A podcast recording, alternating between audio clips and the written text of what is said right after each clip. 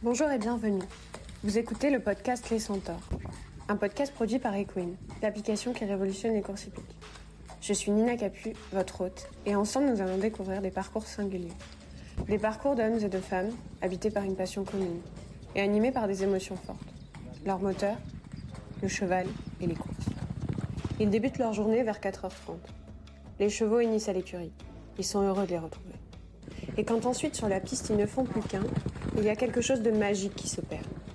C'est comme s'ils avaient fusionné au point de devenir un centaure.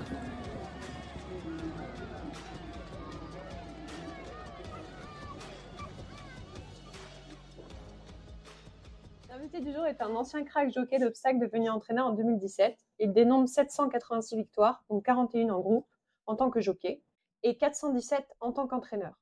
Un peu moins de 70 par an, depuis qu'il s'est installé. Trois fois cravache d'or, dont la première à 19 ans, et quatre fois cravache d'argent. Certains d'entre vous l'auront peut-être reconnu. Il s'agit de David Cotin. David, bonjour et merci d'être avec nous. Bonjour. Euh, on va parler de ton parcours, de ton métier, de ce qui te caractérise en tant qu'homme de cheval et de ta vision du futur. J'aimerais que tu me partages aussi des aspects un peu moins visibles de ta vie. On va commencer par une question simple. David Cotin, qui es-tu? Ben, David Cotin, j'ai 33 ans. J'ai, voilà, j'ai, je suis né dans, dans le milieu des courses. Mon, mon père est entraîneur, mon grand-père est entraîneur. Mon arrière-grand-père aussi était aussi marchand de chevaux. Voilà, et du côté euh, des deux côtés, que ce soit Pelletier ou Cotin. Donc, euh, je suis, je suis baigné dedans depuis mon plus jeune âge. Et, et c'est vrai que j'ai toujours eu cette passion. Pas trop passionné par l'école et beaucoup plus par, euh, par l'écurie et l'entraînement du cheval de course. Est-ce que tu dirais que tu es d'abord passionné par les chevaux ou par la compétition? La compétition. Et les chevaux, mm, enfin, ça, les deux vont ensemble. Maintenant, euh, c'est vrai que j'ai eu la chance de d'avoir une belle carrière de jockey et, et ensuite euh, euh, de de réussir euh, en tant qu'entraîneur euh, parce que ça peut le, le, le- le côté compétition peut, peut manquer euh, quand on a joué à haut niveau pendant une dizaine d'années. Quelles sont euh, justement, selon toi, les qualités essentielles pour être un bon entraîneur et un bon jockey?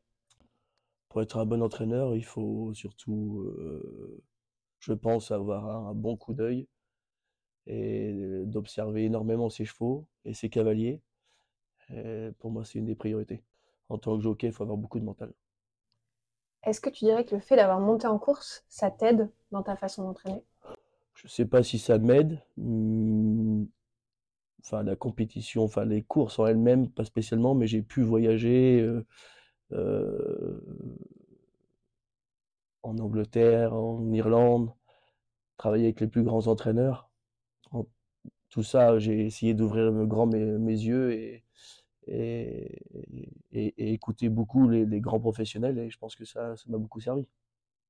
Est-ce que tu dirais que tu as une marque de fabrique? Non.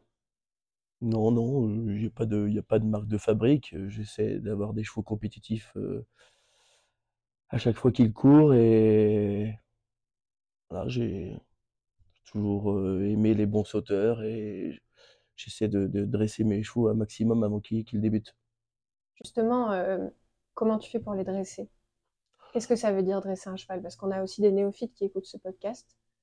Je pense que comme, euh, comme un enfant, comme, comme toute personne, plus on commence jeune et tôt, euh, et dans le calme, j'ai appris beaucoup euh, le, calme et, la patience avec, avec mon papa, qui m'a énormément appris, et, et je pense que c'est une des, des règles de base de, pour dresser un, un poulain, c'est euh, tout dans, dans le, le calme et, et la, et la patience. Quelle est la journée type de David Cotin? Oh, je j'ai du mal à dormir la, la nuit, donc je suis assez, réveillé assez tôt. Et euh, d'abord, je m'occupe beaucoup des, des engagements le matin de 6h à, à 7h, et, ou des forfaits, des, des partants. Et, et ensuite, je suis à cheval toute la matinée, Tous les lots. tous les lots. Qu'est-ce que ça t'apporte justement d'être à cheval? Bah justement, on revient sur la question précédente. euh, je- je- j'essaie d'observer mes gars, mon- mon- mes chevaux, parce que le, de passer au canter devant moi, un canter de 1000 mètres, j'apprends on apprend souvent beaucoup plus, heu, toute la période, heu, enfin tout le temps passé à côté de à côté, de de mes gars et de mes chevaux quand ils marchent, quand ils trottent.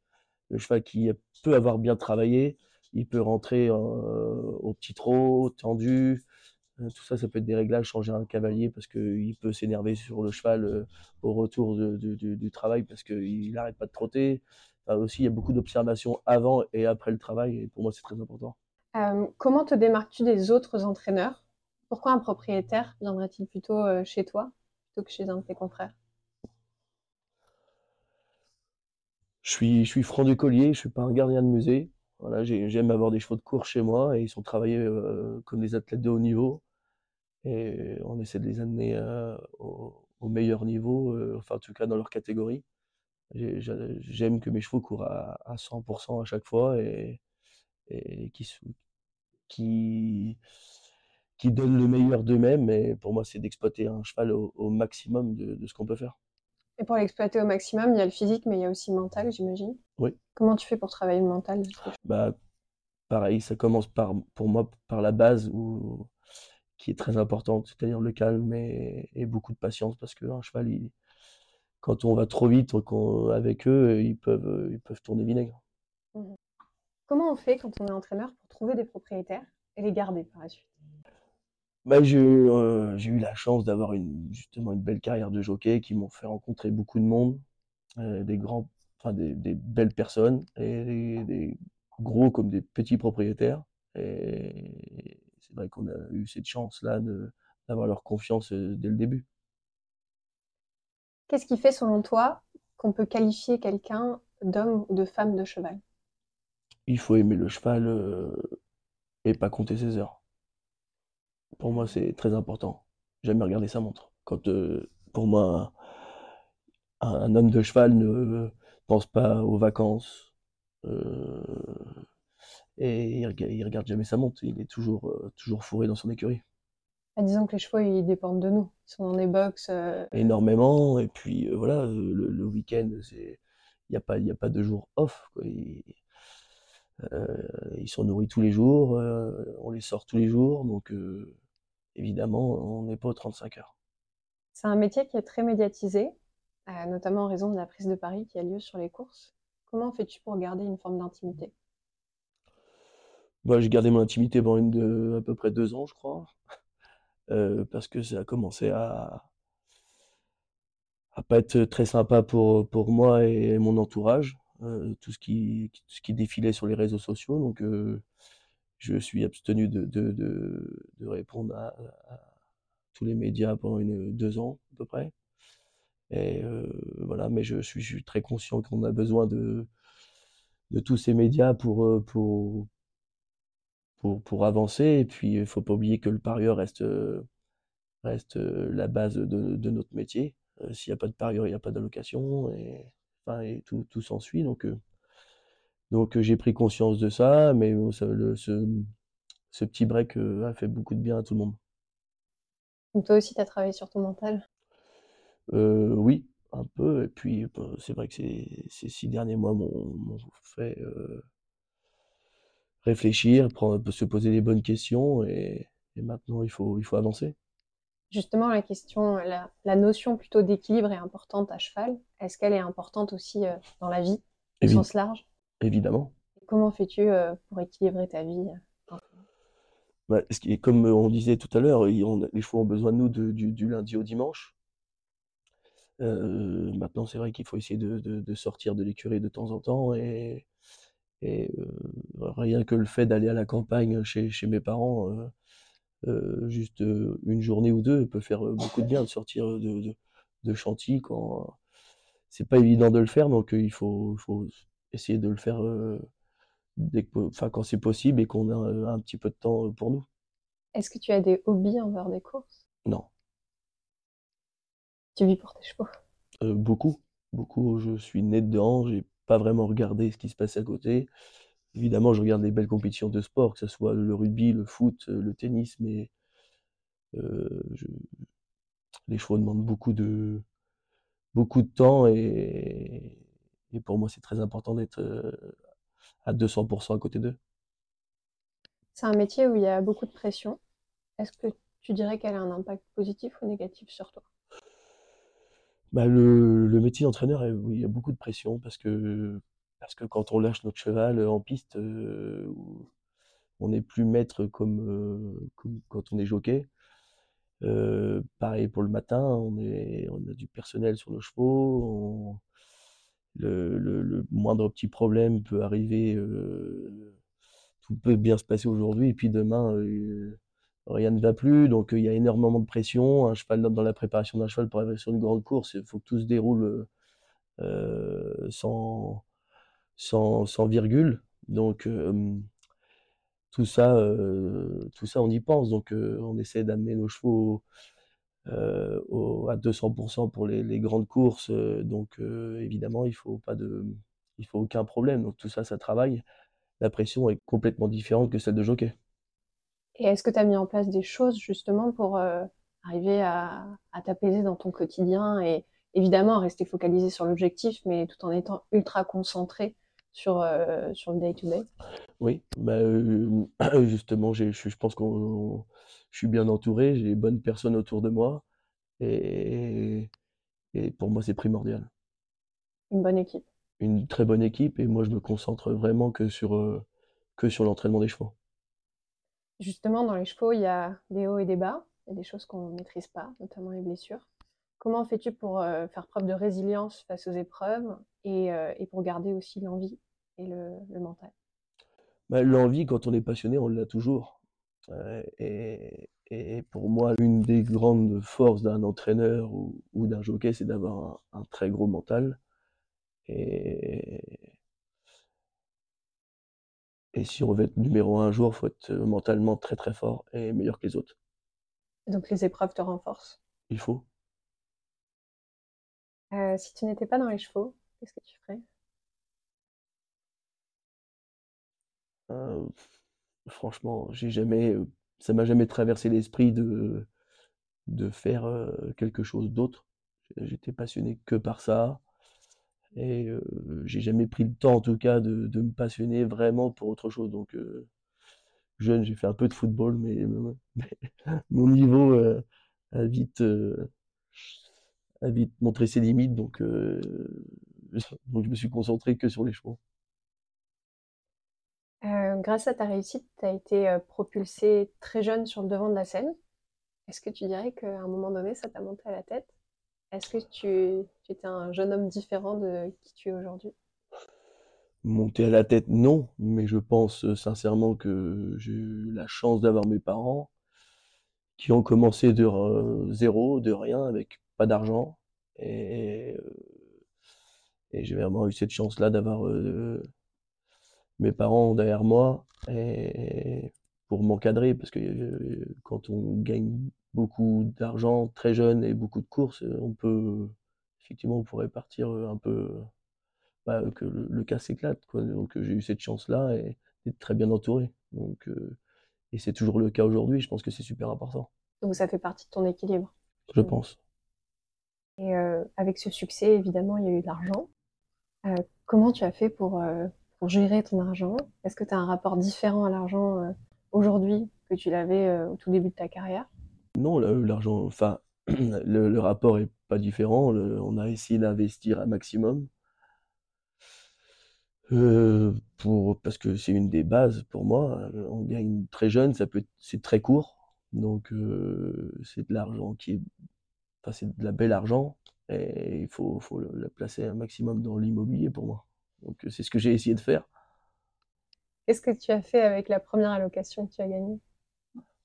Ouais, Ça, c'est peut-être pas un bon investissement, mais je vais peut-être euh, acheter euh, une bagnole, mais c'est, pour le coup, c'est pas un, Il faut bien que tu te déplaces. Euh, oui, oui, non, mais c'est ce qu'il fallait, mais c'est pour le coup, c'est pas un, c'est pas un investissement. J'ai jamais mis beaucoup d'argent dans les voitures et, et c'est une des premières erreurs que j'ai essayé de pas reproduire après. Euh, quelles sont les leçons de vie que les courses hippiques t'ont enseignées? Qu'il n'y a pas mieux qu'un cheval pour, pour vous faire mentir. Est-ce qu'il y en a d'autres? Non, mais déjà, c'est une des. Le cheval vous remet toujours dans le droit chemin. Faut rester humble. Très. L'obstacle est souvent décrié pour son côté accidentogène. Quelle est ta position vis-à-vis de ça? Je pense qu'il n'y a pas spécialement plus de casse que, que en plat parce que je pense qu'il y a beaucoup de. euh, nous, c'est surtout la chute qui impressionne le, le- les personnes extérieures. Mais euh, en soi, les chevaux aujourd'hui sont quand même euh, très protégés. Ils sont travaillés comme des grands sportifs.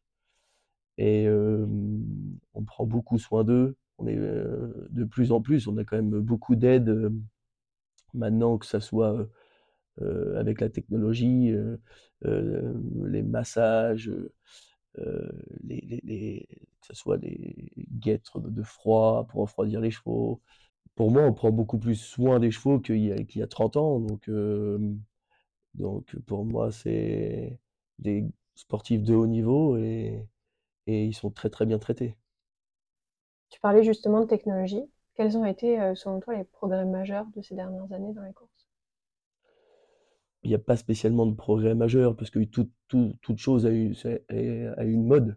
Donc, euh, euh, mais euh, c'est un ensemble général. Tout est, que ce soit la nourriture, on est bien plus pointilleux, on scope beaucoup plus régulièrement les chevaux. Avant, les chevaux, quand il y avait des problèmes respiratoires, on le- quand le cheval s'arrêtait à mi-ligne droite, on disait ah, il est pas bon, mais on scopait pas spécialement les chevaux. Maintenant, on trouve tout, enfin, en très peu de temps, on peut trouver le problème du cheval et, se concentrer sur, euh, sur euh, un soin euh, particulier pour ce cheval-là, ou l'arrêter, lui donner des vacances, ou on peut, tout va beaucoup plus vite aujourd'hui. On est vraiment, pour moi, ils sont, on a, on a tout pour mettre un cheval au, au mieux. Quel est le futur des courses, selon toi? Queen? Non, Non, des courses non, au je- sens large. bah, le futur des courses, euh, ce serait de ramener un peu de, de- de public aux courses. Et pour ça, euh, bah, pour ça, il faudrait faire quelques efforts sur, euh, pas spécialement la communication, parce que hum, la communication, je pense qu'il y en a. Il y en a et qui coûte cher, pour moi, pour pas grand-chose. Euh, mais euh, je trouve qu'on est passé bien reçu aux courses, et c'est euh, pour moi euh, une vraie tare. Quand on voit un, grand type de euh, euh, la semaine dernière où le public est très bien reçu, euh, bah, il y a 14 000 personnes sur un petit hippodrome.